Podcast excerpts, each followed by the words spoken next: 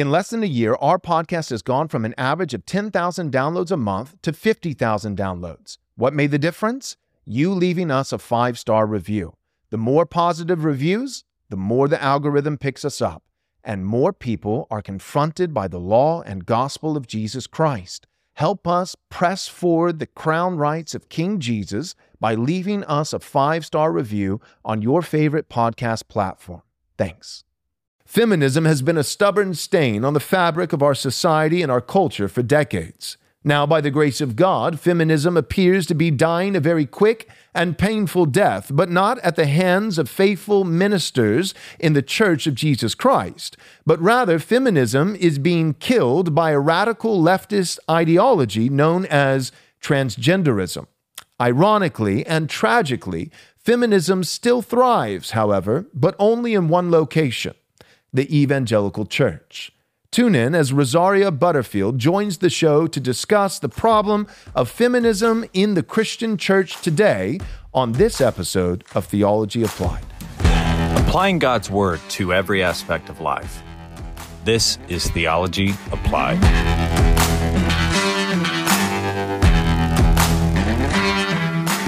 This episode, I'm very privileged to welcome to the show for the first time Rosaria Butterfield. Thanks for coming on. Hey, thank you, Pastor Joel. I'm glad to be here. All right, so let's go ahead and start with this. Most people are probably familiar with you, uh, and so I want to get into the meat of the content. But briefly, could you let our listeners know a little bit about who you are?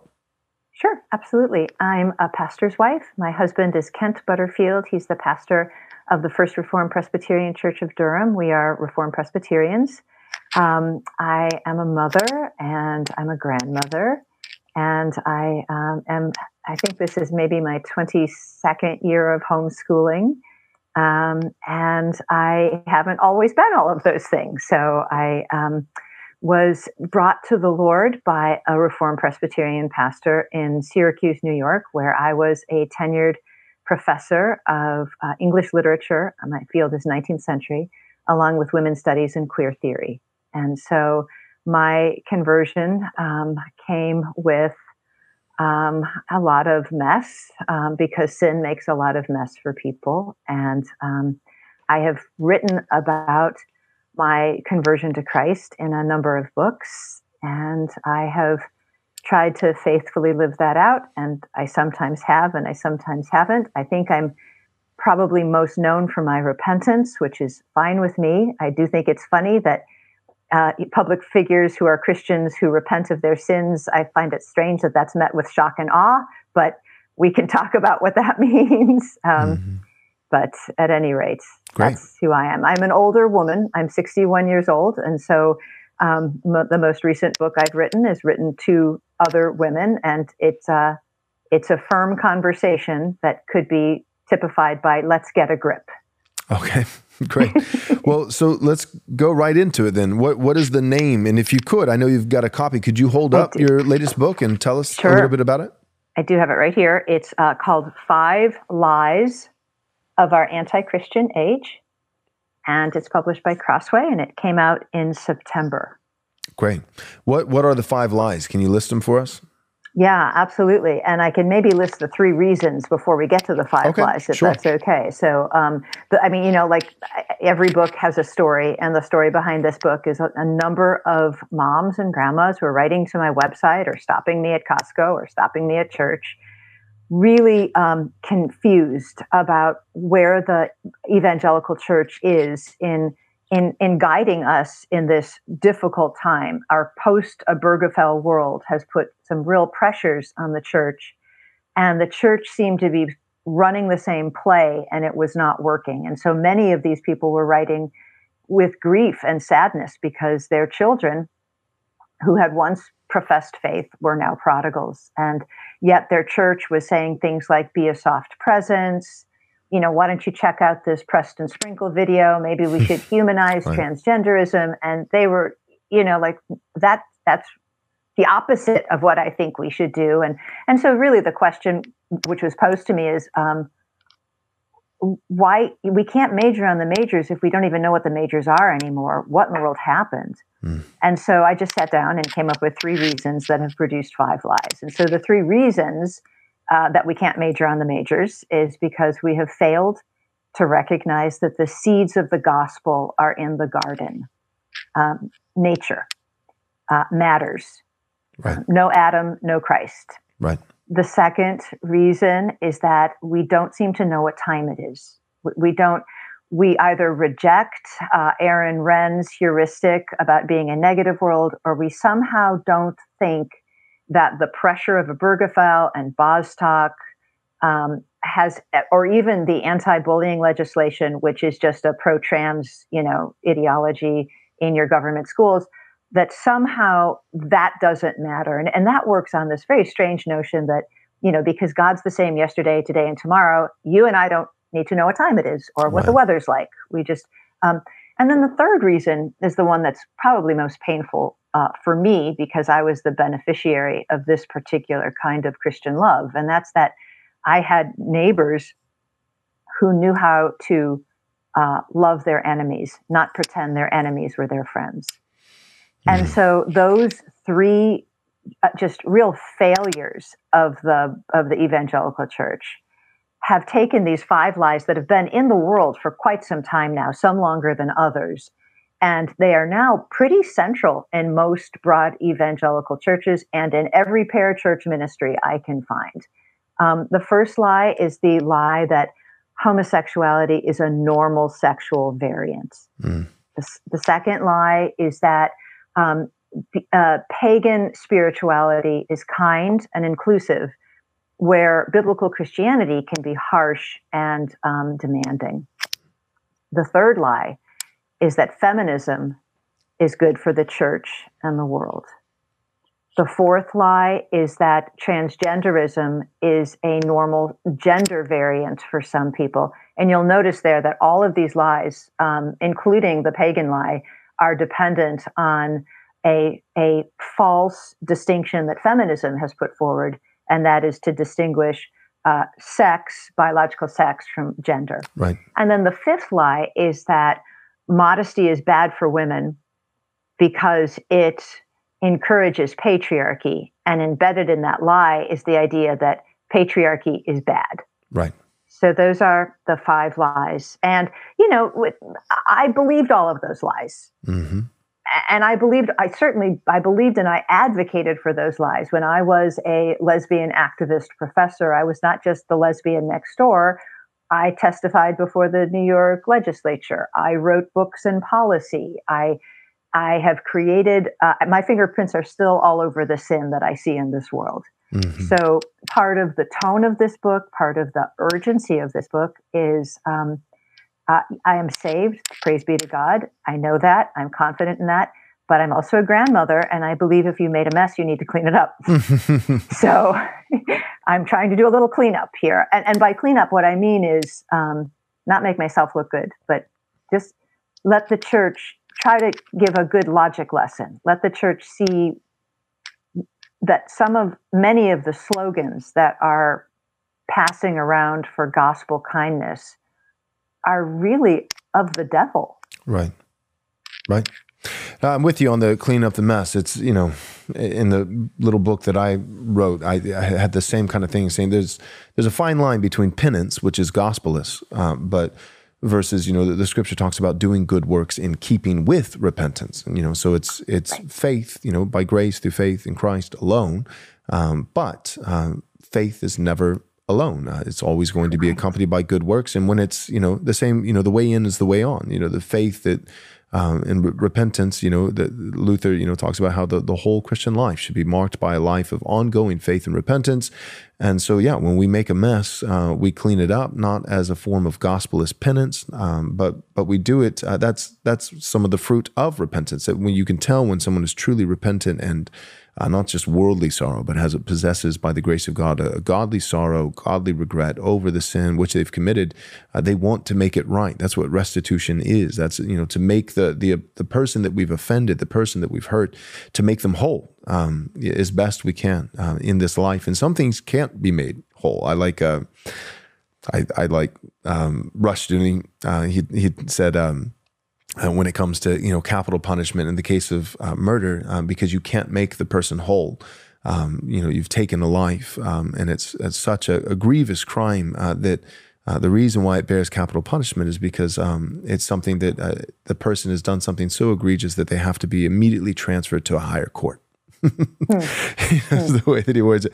So, you know, there are cases where we can't make it whole, but uh, as best we can by the grace of God, we seek to not to earn his favor, not to um, somehow erase our past failures, but um, because it's the fruit of truly being repentant. So, um, yeah. So all that being said, let's let's talk a little bit about feminism. I feel like that's I, I'd love to hear your thoughts on that. I feel like there's a lot of feminism in the church today. Mm-hmm. Um, I you know I I feel like it's kind of something that it's like two fish, you know, passing by as they're swimming, you know, through the ocean, and one says the water sure is nice today, and the other says what's water.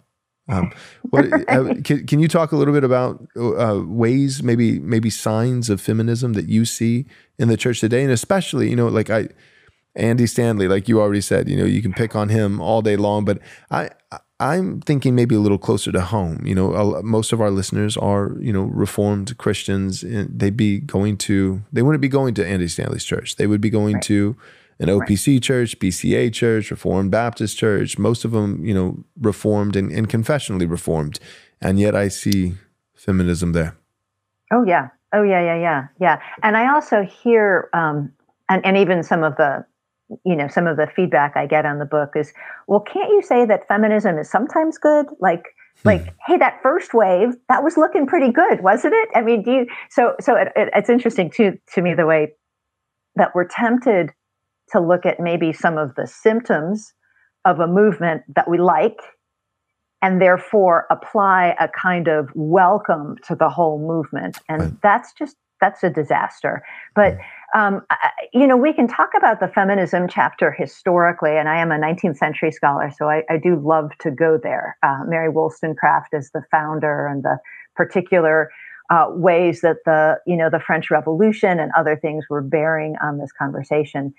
That would be a long conversation. I do kind of dig into that a little bit in the book, but I think what I'd like to do to answer your question, uh, for to help people maybe see it in the church, um, is to think about the way that feminism introduced this idea that biological sex and cultural gender are really different. They're just different things. They're different categories. And in philosophy, a category is important because it's got boundaries. It's almost like its own cell. Biological sex is, um, you know, the creation ordinance. Women are born with the creational power, capacity to be nurturers who bear children. But should that interfere with our sense of gifting or calling, mm-hmm. why then we have we appeal to cultural gender. And basically, cultural gender was a category basically for, for feminism to go to war with um, progeny and patriarchy, babies and men. And I think that we just see this everywhere. And I think part of why we see this everywhere is um, this refusal to see that that that the uh, just in the same way that the um, the Bible is a unified biblical revelation. Um, God is is not going to create. God does not create us with a with competition in our calling. Hmm. Um, and so, you know, I certainly railed against this. I mean, at a certain point, I was a single woman who thought she was a lesbian reading the Bible, trying to make sense of Genesis 127. And and here's what I knew. I didn't see my actual self in it yet, but there was a little part of me that was downright thrilled. Could God be so loving that even I might be able to step into this creational capacity? I mean, it, that was a crazy idea. But um, the idea, the integration of the creation ordinance with your gospel life is key there. Now, what's interesting to interesting to me is that I don't know if you've noticed this, but feminism is dead, D E A D, in the world. Um, transgenderism killed it. Right. The only place I see feminism alive is the evangelical church. Yep. I mean, maybe it's alive somewhere else, and now somebody after seeing this podcast is going to write in and say, "Oh, Rosaria, really, it's alive here under this rock." But it's not. It, it, and it and and how did transgenderism kill feminism? by taking its very central catechism. There is a difference between sex and gender. And simply taking it to its logical extension. Mm-hmm. What transgenderism is gender without sex. So mm. feminism created the, the capacity for its own death, is what I'm saying. Right. Now, the way you see it in the church, usually from the, at least in my experience as a pastor's wife, is you will see it in a fairly passive aggressive way. So in my church, we don't have, you know, nope, you're not going to have women, you know, reading from the pulpit or something like right. that. But, but um, you definitely can have women who are um, are discontent, right? I mean, you can have men who are discontent too, but that's not what we're talking about right now. We're talking about and and discontentment is a sin and it's usually a sin that's motivated by envy, by a sense of, but I should have, but I could have, but my giftings are. Mm-hmm. And it, it needs to be dealt with, um, you know, lovingly, gently, and as long as it is a private sin, privately, in a in a either a Titus two context or um, when the elders are meeting with families. Um, but it it you know, envy is rottenness to the bone. So when we let it run, it's really serious. And I I meet a lot of women who will say things like, "Oh, I I wish I could come to your church, but I'm called to ministry. And so I, I have this calling and I need a church who's going to give me a platform right. to do that calling. And, you know, that's not that's not why we do church. Right that's not why any of us do church. Mm-hmm. We do church to worship God, and what we bring to it are filthy rags to some degree or another. Um, it real quick so, on that point. It, it yeah. One, one thing that I've noticed, and maybe I'm being uncharitable, but it, it does seem like when it comes to women's ministries, um, that very often, I won't say always, but very often, um, it seems that it's not about the women being ministered to, but it's it's a way, especially in reformed, more conservative churches, it's a way of creating a women's only context so that one woman can LARP as a pastor while still holding her complementarian card. I, that's possible. The way that I love the way that our associate pastor Drew Poplin puts it. He said it's the only place in the church where there's no authority. Mm. And so if you think about like there's no authority, so there are all kinds of things that can happen. So maybe somebody can LARP as a pastor. Uh, definitely, what I've seen are just opportunities for, um, um, you know, a kind of heavy, heavy display of emotion. That, and again, with no authority, there's nothing that kind of reins it in. Right. Um, so, yeah. Finally, a coffee company that doesn't hate you and your beliefs. Today's sponsor, Squirrelly Joe's Coffee, is a thoroughly Christian company that ships seriously good coffee straight to your front door. Owned and operated by Joe Morris and his family out of Olney, Illinois. They believe that Christians should be building a thoroughly Christian economy by doing business with other like minded Christians. Just go to squirrellyjoes.com and use promo code RRM for 20% off your purchase. Squirrelly Joe's Coffee, share coffee, serve humbly, live faithfully. Did you know that fresh American black elderberries are naturally high in vitamin C, vitamin B6, phosphorus, and vitamin A, as well as many anthocyanins that serve as antioxidants? Regular supplementation with elderberry extracts has been shown to decrease chance of influenza and lessen cold duration and symptoms. The Kings Ridge fresh frozen elderberries are hand-picked, destemmed, washed, and quickly frozen at their family farm in East Central Indiana. The King's Ridge is a quality oriented family farm focused on building Christendom. Our friends Trevor and Autumn truly hope that their elderberry syrup and fresh frozen elderberries bless your family this cold and flu season.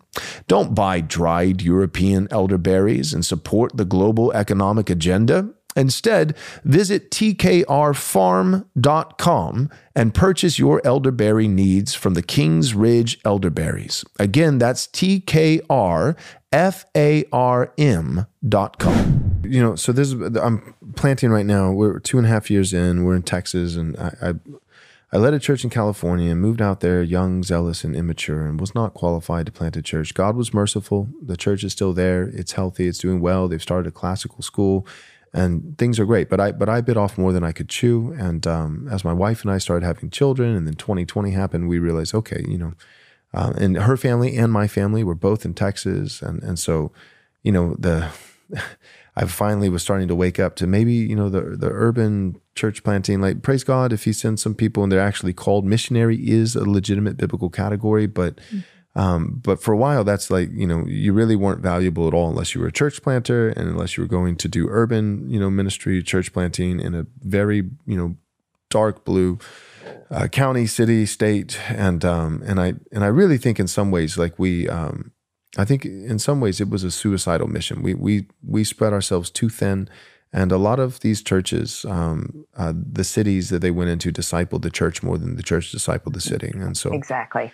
And so, anyway, so I, I, was retracting from that, repenting from that, doing good works in keeping with repentance, making changes. And so, with the church that I'm pastoring now, one of the things, you know, and I'm not having a, an extra biblical hard and fast rule, but but we're two and a half years in, and so far, this is what we've done. Is I was like, let's just do um, all our energy, all our time, all our focus on a full Lord's Day. Um, and mm-hmm. so, yep and that's what we do and we just we don't have any ministries you know? And the churches and it's quickly went from you know 20 to 200 people. And so it's, it's not just i can't I, at first i could use that excuse you know for the first year or so like well we're a church plant. What do you expect? You know? But now it's like well no it, it really is by design. And you know and and i'm again i'm open to these things and the elders we will discuss these things perhaps in the future if there's a ministry that really serves the body um, that really is in line with the scripture. But but for the foreseeable future we're in no rush to have any uh, midweek ministries. It's just the mm. Lord's day. We gather and you know we gather together, and we have people. It's kind of it's it's funny. It's you know we don't have wagons and horses. You know, but we have people because the church has so discredited itself, and so many churches closed for a year with COVID, and you did this and did that. Um, that uh, you know, a lot of people are driving a great distance. You know, yes. and so to, to get to a church. So I mean, we we still have cars, but a lot of people, it's like we have people coming two and a half hours, you know, to our church, right. and right. um and and so with that, it's like you you don't you can't go to a small group on Tuesday night, you know. So right.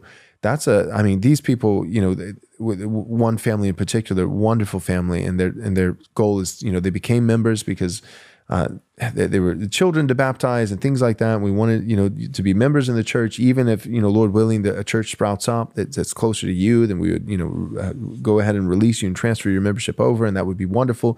But in the meantime, we, you know, if we're going to baptize, we'd like you to actually be members in the church, and um, and so they're two and a half hours, and they're coming twice a month, you know, and and then mm-hmm. other families are driving an hour and a half, and they're coming every week. But with that, mm-hmm. we we're like, why don't we just why don't we just stay all day you know and, and you you right. know and we're look we're wanting you know as i think about ministries it's all still in the lord's day frame i'm like all right so we have sunday morning sunday evening we've got a potluck every every sunday evening so you know and i'm thinking all right so and then let's get that afternoon prayer meeting and then that sunday yep. school you know and then the and you know in the in the olden days you know the good old days that's you you were farming life was hard you were you know it took you hours to get to church. You lived a, a, couple miles from, you know, a mile from your closest neighbors. Your kids, their best friends were their brothers and sisters, and you're working as a family household. Industry was attached to the household, and but once a week, the market day for the soul, you rode into town. You know, the delectable hills, got a view of the celestial city, and it was a one day event, and that's it. There was no midweek things, and so again, not a hard fast rule against all midweek things, but that's what we're doing, and it's been right. such a breath of fresh air. Our people love it, and and then outside of that, all week long, you know, we're focusing on um, this world. We're, we're focusing right. on building households and businesses and schools, and we have men running for local office and being That's involved great. in yep. you know all of Christ for all of life kind of thing. So right, right. I, I think that um, programs and slogans have been the death of the church, and um, we're Sabbatarians, so we have a even a membership vow about keeping the Lord's Day holy, and that can be extremely hard to do if you know people are like checking their watch, you know, right. as they're hearing the benediction and they're out the door. Um, it's extremely hard to do for our singles who desire to be biblically married. It's um, and so we do the same thing. We spend we spend the day together. Um, uh, at worship, in prayer, and psalm singing, at uh, at a fellowship meal at the church, at a fellowship meal at our house. I mean, it just it's a it's a full full day, and we've been able to just open our arms wide and and draw other people into that, uh, and so that's been a good thing. We also do have now we're not a church plant anymore. And um, we do have a midweek um, prayer meeting, you know, the Wednesday night prayer meeting, and yeah. it's just the old. Well, it's interesting who goes to it. It's it's like the the you know the the the young people, the old people, and then it's interesting people who go to a local mega church that are tired of the slogans and the programs, mm-hmm. and so pretty soon, uh, my friend, my friend and co-author Andrew Brandt said, pretty soon it's like we're going to be a small group of the so and so church. You know? Right, right. um, so that's been a that's been a sweet time too. But but no, I think that's exactly right, and it's a wonderful way to honor the Lord today and keep that commandment. Yes. Yeah, and with the midweek ministries, and then making them so particular for women and for men, it, it's um, it's it's it's weird that like that I've actually had to inform people in, in doing this, you know, carefully, but but in my preaching, I've had to inform the church. Um, the elders are not uh, are not the pastors of the men only; they are the pastors of the church. Um, so right. So and and I think that's another thing that happens is so one you create only women women only context so that a, a, particular woman can function in some kind of leadership role that's really questionable in biblical terms, but still proudly being a complementar- uh, complementarian card holding individual. But then I, I also think that um, what happens is that even if you don't do it in word, um, you, you never label it this way in function, she, in you know a pseudo capacity, she becomes um, it's like, well, th- this is my pastor, so and so. You know, the, so the, the, the pastors who preach on the Lord's day, they, well, those are the men's pastors, uh, right. but we have our own set of right. of pastors, um, and right. and that is, I think, you know, massively pro- problematic. Yep, yep. And I would say, I think women do need, especially in such a gynocentric world where, you know, I speak before you know school boards on the subject of transgenderism and parental rights, which is a you know that's a story unto itself. But you know everybody there is a woman, right? All the people in charge are women. So hmm. we live in a world where most of us are used to seeing, you know, the, the women are head of the school boards and the women are here, and the, and so I do think I think that as Christians we need to um, learn how to submit to our pastor and our elders and learn to to submit and trust to godly men. And i think this this kind of wholesale rejection of biblical patriarchy um, i'm not super comfortable with the term complementarianism because i just i just think it I keep person. saying complementarian card. I'm I, okay. Okay, sorry. Yeah, yeah and I, I, wasn't rebuking. I prescribe yeah, I mean, to, to, patriarchy, but go ahead. Yeah, I, I, just don't like it because it's not a biblical word, right. and it it just it's a little too plastic for me. But I think that I think that part of the the rejection of biblical patriarchy is uh, it, I think it, it uh, some of it is unfamiliarity, and sometimes you really do just have to take a, a, young woman aside, or an older woman aside, a single woman aside, and say it's really going to be okay, but you're just going to have to you're going to have to submit to this. You're going to have to get a grip. This is really the biblical model, mm-hmm. and you're not going to die, and you're really going to learn something, and it's going to be really good because we want the godly men in charge of the teaching because we need the godly men to kick those wolves to the curb. Amen. And and if they don't do that, then those those wolves are going to be uh, infiltrating the weakest of us, and it it's not it's going to be it's going to be really ugly. And I mean, this is you know one wants to be careful about saying this, but I, I in the years that I've been a pastor's wife, it does seem to me that Satan's widest angle on a church body can sometimes be the most unhinged woman. Yeah. And that, so I do think that it is very important that the pastors and the elders, you know, we we don't want that. In that vein, I'm going to put you on the spot a little bit. I, sure. I'm curious what you'll say about this. So, So I would prescribe to biblical patriarchy, and people say, "Well, what's the difference? You know, complementarianism, biblical patriarchy. Why, why use patriarchy? It's you know, it's a pejorative, or it's become that. You know, and it's got all these negative, and you know, and I'm like, well, for one, I, a word that was coined in 1988, you know, that's you know 20 minutes old is is you know that's not really that my preference. I'd like something that's you know really old and um, and rooted in history and scripture. Uh, but two, you know, when when you get down to the, the you know, but what's the rub? What are the actual differences, the distinctions, and one that I would say is from 1 Timothy uh, chapter 2, verses 9 through 15, that uh, when Paul gives his reasoning for uh, male headship, uh, he does not only cite the order of creation, but he also cites the order of the fall. Mm-hmm. Uh, and he mm-hmm. cites that you know the the woman was deceived and became mm-hmm. a transgressor, and mm-hmm. and so when you read dead guys, you know, guys who lived before 1960 and the post-war sentiment and those kind of you know you read 1900 years of guys um, i mean it was incredibly common. Um, nobody was blushing or batting an eye. They would just say yeah well one of the reasons that a woman shouldn't lead is not just because um, men have greater physical strength and that they can bench press and women have hips and they're able to birth babies but also, and, and this is hard for our world to do these days, especially on social media, but I'm, I'm going to speak in categories, general, generalities. So we can find one woman who can outbench one man. Likewise, what I'm about to say, we can find some women who who could could beat some men in this. But in general, do you think that women are more susceptible to deception than men? You know, absolutely. And I think you really see it played out right now in transgenderism. Why is rapid onset gender dysphoria primarily a woman's problem? Right. And, and you, so you can talk about it in terms of, you know, what is deception? Deception is um, a greater willingness to empathize with a point of view that isn't yours. It's a greater mm-hmm. willingness to um, to to receive and to welcome and to so there you know there can be all kinds of very useful qualities to being that person but not if you're in the company of wolves mm-hmm.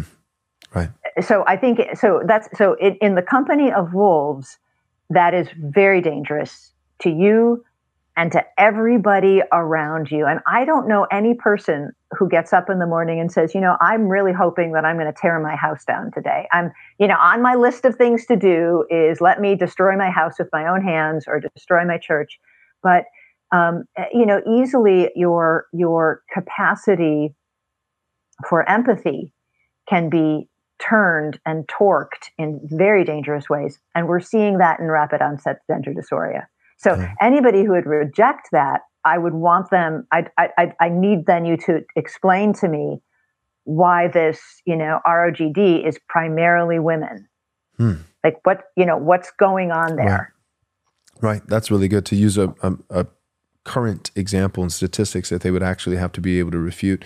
And then, you know, even using biblical examples, it's, you have the principle there in First Timothy 2, but then in terms of case studies, um, like they creep into households and lead astray weak-willed women. Um, that why are the false teachers always male in the New Testament, and why why do they go after always the women?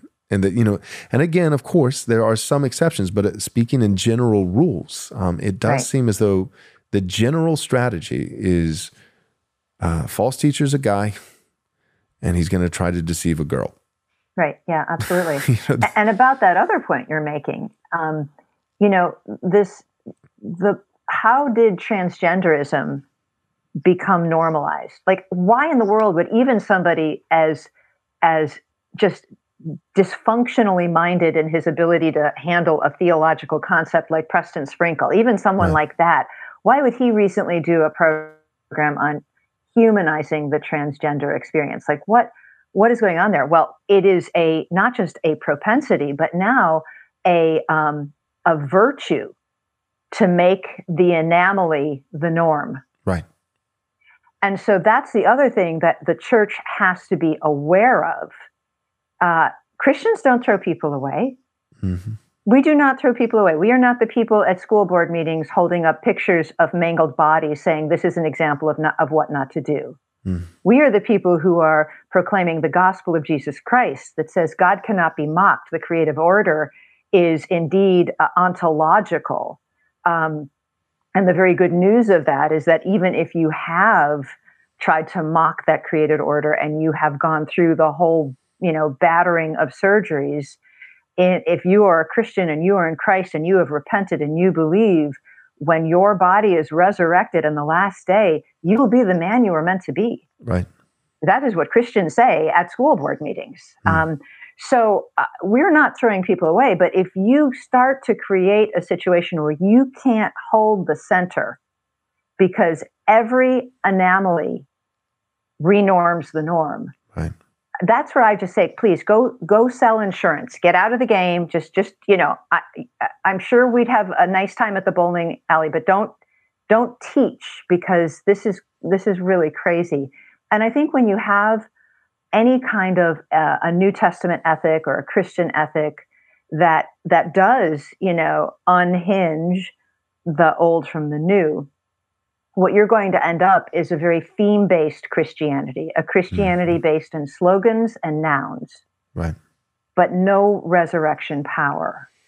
Hmm. And and just and really no ability to speak truthfully into the into the reality of what it means to be a person who knows your indwelling sin, trying to fight it in the context of a world that has made it its reigning idol. You know, and so we we just have to be able to say to people lovingly, kindly, you know, and 500 times if needed, homosexuality is a deed of the flesh. It is a sin of the flesh. It's found in the flesh. It is forbidden by the law and it is overcome in the Savior. Mm-hmm. And and and that's true whether you want to call homosexuality SSA or you want to call it sexual orientation. I, you know, there are a lot of neologisms that we're going to pour into this, but how do we liberate the captives without giving them that truth? But if you're right. somebody who who has to renorm the norm, you just can't say those things. Right. Yeah, everything these days comes down to the lowest common denominator that's how our society you know continues to function and and it's all in the name of empathy. And there's always a few guys at the top who know what they're doing. It's a weaponized empathy. But for most of the the public whether it be in the church or whether it be in our body politic or you know just our, our populace most of the public i think you know against their better judgment is trying to be kind. They're trying yeah. to you know yeah trying to be kind. Can, can i just jump in here? Because it, it just i i um it's really funny when this happens at a school board meeting and the whole school board and they they'll use this expression in Durham, which is blue, blue, blue. Um, they'll use this expression, you know, just hold space. Don't try to solve problems. And you know, at some point, you just, I mean, and I do. I'll just ask. You know, you get you get three minutes. They have to listen to you. But aren't you the school board? Aren't you here to fix the problem of the school right. lunch and the math class? That did, like you're here to fix problems. And that's the thing empathy can never fix problems. Right. Because that's considered almost in violation of the standards of what um, what helping means. You've said this before. You can't fix problems. You you must. You're mandated to feel problems. Mm-hmm. Feel the yeah. problem, but don't actually. have you heard uh, Doug Wilson and like Joe Rigney, the sin of empathy?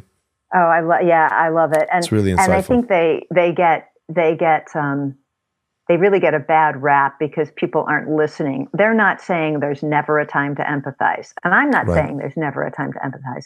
But I'm just saying that's hardly the magic bullet. They get a bad and, rap as they talk about the sin of empathy because people aren't willing to be empathetic with those who say empathy is a sin. Isn't that ironic? Well, but I think it is. I think that if you reject the concept of sympathy, you're rejecting Christ. You're, yeah. you know, you're rejecting right. Uh, and they, know, the sp- they speak highly of sympathy, compassion to bear with, uh, yeah. but but they distinguish that from empathy to suffer in. I think. yes, and the, also yes, exactly. But ultimately, Jesus rescues the captives. Right. Right. And and that requires something that isn't empathy. Mm-hmm. You're right. Yeah. It requires strength. Your feet are actually mm-hmm. firmly planted on the ground. You got right. a hand holding onto the tree as you exactly. put the other hand. Yeah. Jumping in the quicksand with the individual doesn't, uh, you can feel it, but you can't fix mm-hmm. it. So, um, and with that, I, I, like how you brought up, you know, so you were bringing up a reason. You're saying, yes, you answered my question. You know, in general, is there a greater, you know, tendency for women to be deceived than men? And you answered the question by saying yes, but you also gave the why. You know, you said because of the way that God designed them, it's not um, that women are unintelligent. It's not that women are stupid, but God designed women to be caring, to be feeling, to be empathetic in, in the right ways, and maybe sympathetic. Um, and so, like, you know, I, I think of, you know, uh, well, when the, the Russia Ukraine thing started, you know, um, you know, and now we've moved on to Israel and Palestine. But you know, uh, my how the time flies when we're trying to start World War III. But um, you know, when it was still Ukraine and and Russia, and that was still the popular thing. Um, I remember there were like certain, uh, you know, celebrity women, you know, who were, uh, one of them wrote a, a, poem and read it, you know, of uh, if only I was Putin's mother, you know. And I thought like, and I thought, well, you know, that, I mean, I like that. I appreciate that in the sense that that makes sense. Like, that is how, um, I, I think that is how mm-hmm. God has designed women to think, not their only capacity, but that is a central theme and focus. If like, I bet Putin had a bad mom, you know, and, and so she that, that's the essence of the poem. He probably just had a bad mom. He needs a good mom, and I think that's all fine and dandy. Uh, I think it's, it's, better than fine and dandy. It's wonderful. Uh, you know, the, the the hand that rocks the cradle. You know, we need that hand. The problem though is when um, when that hand's not rocking the cradle, but when that person with that sentiment um, is a Supreme Court justice, you know, um, or when that person is a senator, or when that person, and so then you know, shifting gears of one more example, uh, Ketanji uh, Brown Jackson. Oh, yeah. Um, you know, soft on um, pedophiles, you know, and and I and I remember, you know, thinking about that when you know, and thinking, well, yeah, of course she is. Like like her, I think her her her deepest. It's you know, she's been designed by God to think like I, I want I want to uh, there's something wrong here. He, he needs love. He needs nurturing. He needs caring. Um, men are not that way. So men hear um, that, that that there's another man uh, who who has engaged in looking at you know pedophilic um, images. And for men uh, we say uh, let's get some rope. Yeah absolutely. Let's find a tree uh, you yes, know, and, and yes. I think that, that I yes. think that's particularly helpful when it comes to the position of the civil rulers. That's yeah. not always the most helpful yeah. thing when it comes to the three year old, you know, on a Wednesday afternoon. Right. She, like that little girl needs mom. Right. Yes. But but also that's where the church comes in too, because I think that when our temptation as women is to is to is to really try to maybe empathize, maybe even psychologize this, find a find a reason that that you know, we're just kind of fumbling around. That is a wonderful time to call the elders. Right. That is a terrific time to say, I am getting really um, roped into something. And I kind of sort of think Jael would just take a tent peg and, you know, rail it through the, the, the head right now. But I'm really seeing this from the wrong point of view. I think I think that's part of also the way women are designed is that we are more likely to play around with point of view to just sort of say well if i see it if i do this if i do that. But that's when we need to call you know if we're if we're married we call our husband. If we're um, we're single we call the elders. Right. we need some help in interpreting. And that's part of that's a body issue. Right. And to lay off the women and to point the mm. finger at the men for a moment. Okay. I, have noticed that um, if I'm honest, part of the reason I think we got into this problem is we we you know you talked about like find you know the the anomaly um, and and making that you know uh, taking the footnote and making it the headline. Well, uh, one thing that I think conservatives do politically, um, but then also the church, is um, because there's been so much of this neo-Marxist thing going on, whether it's BLM, you know, and social justice or, you know, feminism or transgenderism, what conservative men have done and, and even pastors is they've found that minority, whether it be, you know, person of color or whether it be, you know, women, which I've never understood why that's a minority since there's literally more women than men. But, you know, either way, you know, you you know what I'm saying. But they find that minority and they make them say it so, so, so part of the reason when I say that women, here's the irony. When I say that in general, um, I think women have a greater propensity towards being deceived. And this is one of the reasons. It's not the only reason.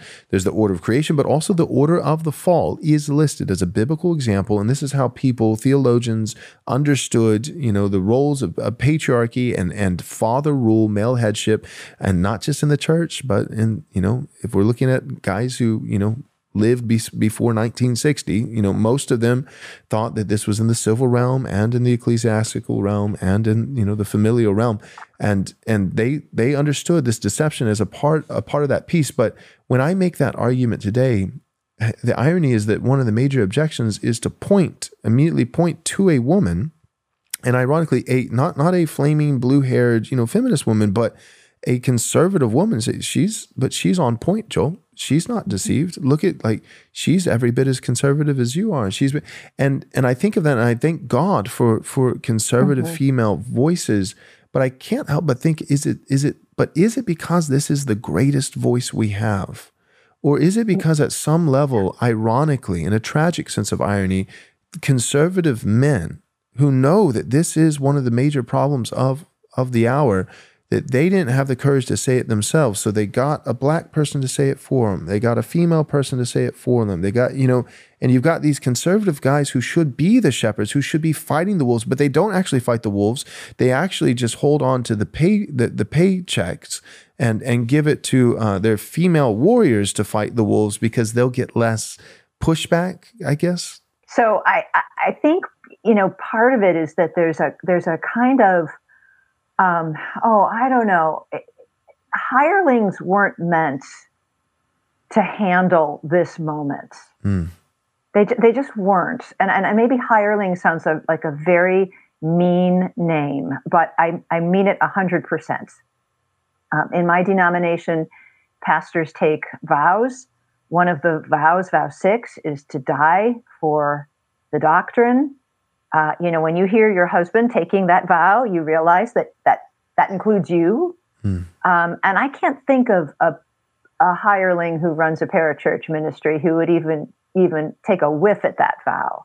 So I think you know this is a season right now where Satan is really shaking things up, and right. the there's a particular way that the parachurches have set the tone and they've they've set the agenda, and you know you can't you can't change the Overton window from inside of it. And so I'm, I'm just wondering if, you know, and I'm kind of, I am sort of wondering if just they are being put out of business by just the, the, the heat right now.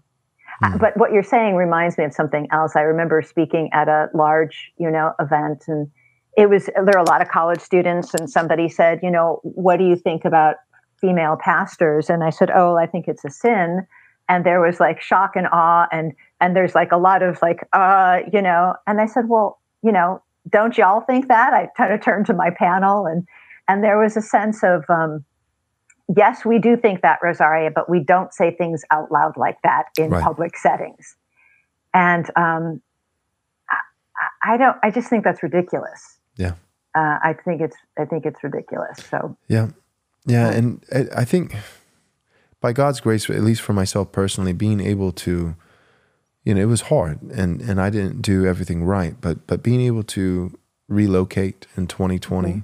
as some of these things were going and starting fresh with a new church, one of the things that I resolved to, um, being, getting rid of the winsome bug and, and speaking plainly, not speaking meanly, but just, uh, you don't have to be mean. You just have to be clear. Clear, clear will do the trick. Uh, if you just speak clearly in this day and age, uh, you'll have plenty of people who think you're mean.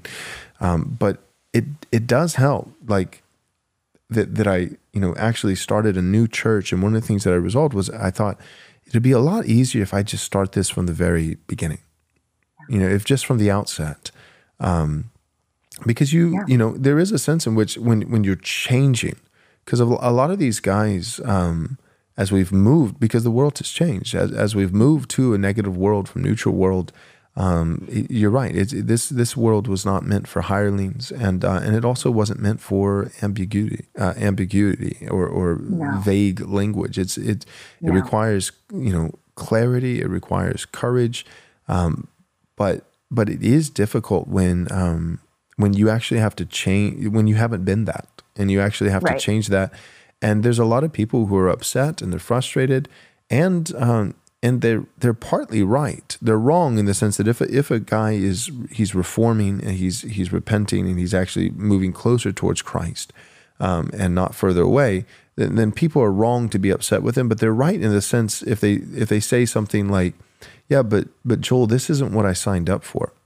So even if you're right about these changes, the church is making these changes, you're, you're making these changes to the style of your preaching and, and to your theology and these, and even if you're right about all of it, um, I became a member of this church with a certain pretense, with a certain understand. This is not the church that I joined, and and I've been in this church for seven years or twelve years, and I have friendships here and community. And you're ripping this away from me, and so it it really, you know, just speaking again for myself personally, it really was a grace to be able to start over, um, and and then decide from again from the outset um, I don't want to do that with people. I don't want to do a bait and switch where you know gradually you know the right. you know we're heating up the temperature of right. courage and you know and and this and that and the other. And so from the outset, you know, and, and through podcasting and recording the sermons online, that, that from the outset, you know, there's 200 people that come to my church, and there's you know a few hundred thousand that know not to you know like they, they know right. that they like okay that's a right. church that i would never want to go and i would say you know again it's ironic they would say i'm glad he's not my pastor and i and i would say um, you know well and that is actually i think loving on my part that i that i yeah. um, that i let you know preemptively uh, that you yeah that this would probably not be the church for you i saved yeah. you a lot of pastors there is this bait and switch where right. they they believe one thing but they like what you said the example you gave they won't say it publicly and people join their church for two years and make like friendship. And then I, i've heard countless testimonies of like i went to this church for two years and then found out that they thought homosexuality was a sin. Right. Kirsten powers. Yeah. Yeah. Right. yeah yeah no. Uh, you know uh, can i respond to some of that? Yeah yes, yes please. Yeah. Um, what business do we have as evangelicals calling the world to repent and change if we don't feel like we need to do that too. Right. Like, I mean, I, I don't ever remember signing on the dotted line. I, I mean, I, I, may, I maybe, and you know, and I, maybe I, you know, I just didn't. I'm part of a very small denomination.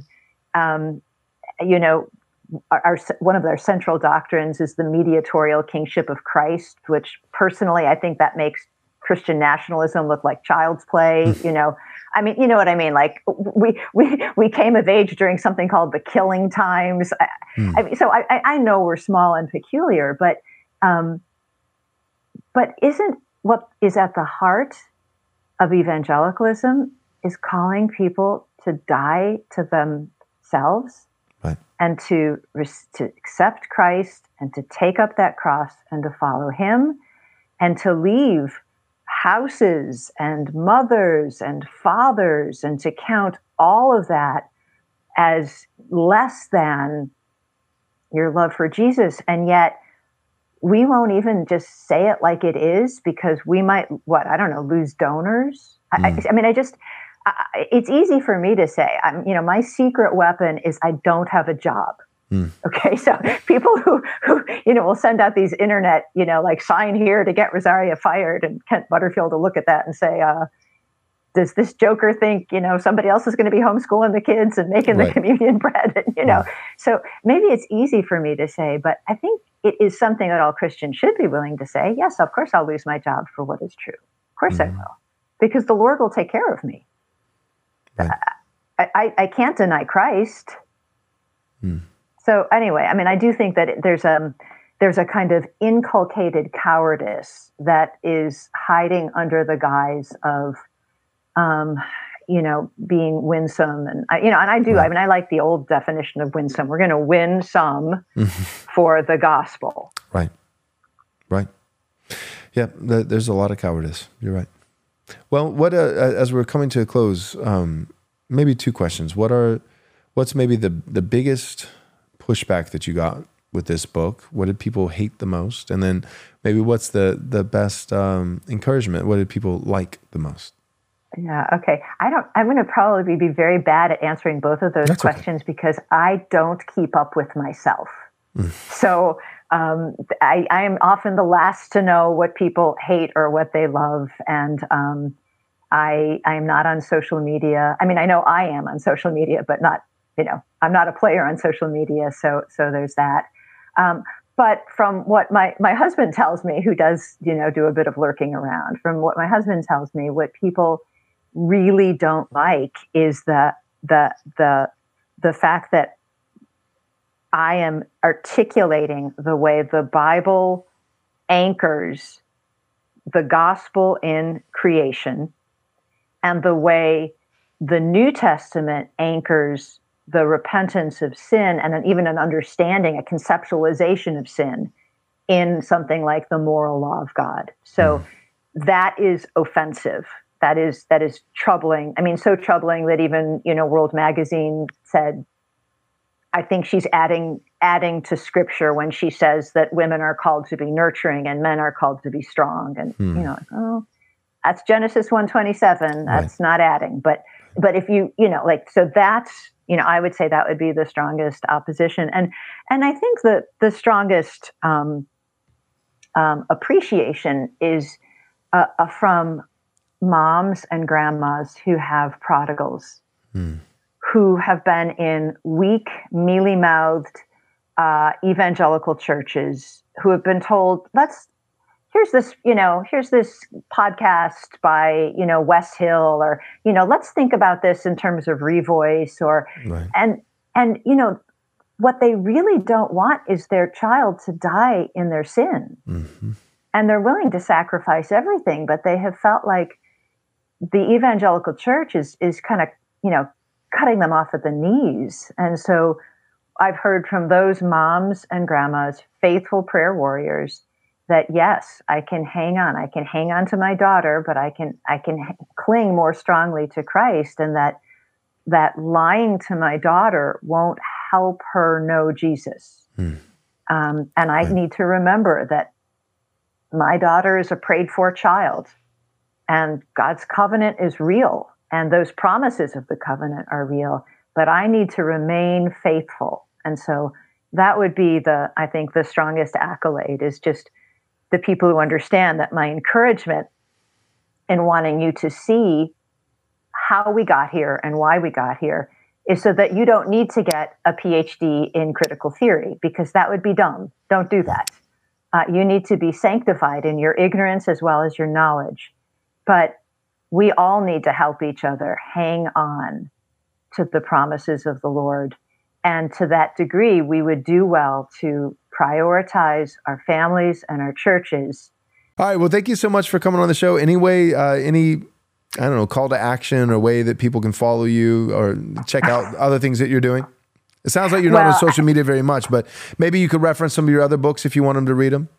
Okay, well, I, I have a website, rosariabutterfield.com, and I've written I've written a number of books, and then often the new book is a correction of the old book. So, mm. Uh, you know, but uh, you know, my my my coming to Christ story was the secret thoughts of an unlikely convert, okay. and um, and then I've written I've written a book called uh, uh, "The Gospel Comes with a House Key," and that right. answers that question of how I came to Christ basically in someone's living room and how my husband and I have used our house, both when he was a church planter and now when we're just old, um, to provide a place where we can have very clear and very pointed gospel conversations. You know, Kent's theory is, you know, my hot dogs, uh, my conversation. So, mm. um, so that that's the gospel comes with a house key and then five lies. I don't really write a lot. I'm a homeschool mom. I'm a teacher. I uh, about every six years or so i get the bug to write a book. Um, right now i have a, the bug to start a christian school in a classical christian school in durham. That's kind of my next thing. So awesome yeah, we're, we're working on the same thing here in Georgetown. Our, our oh, goal really? Is, okay. Well, we can we yeah. can compare notes. Yep. Yeah. St. George Academy is you know St. George Classical is our, our goal for 2024. Oh, I love so it. we'll see. But All right. Slaying dragons. So, well, thank right. you so much for coming on the show. We appreciate it. Thank you, Pastor Joel. Lord bless you. You too.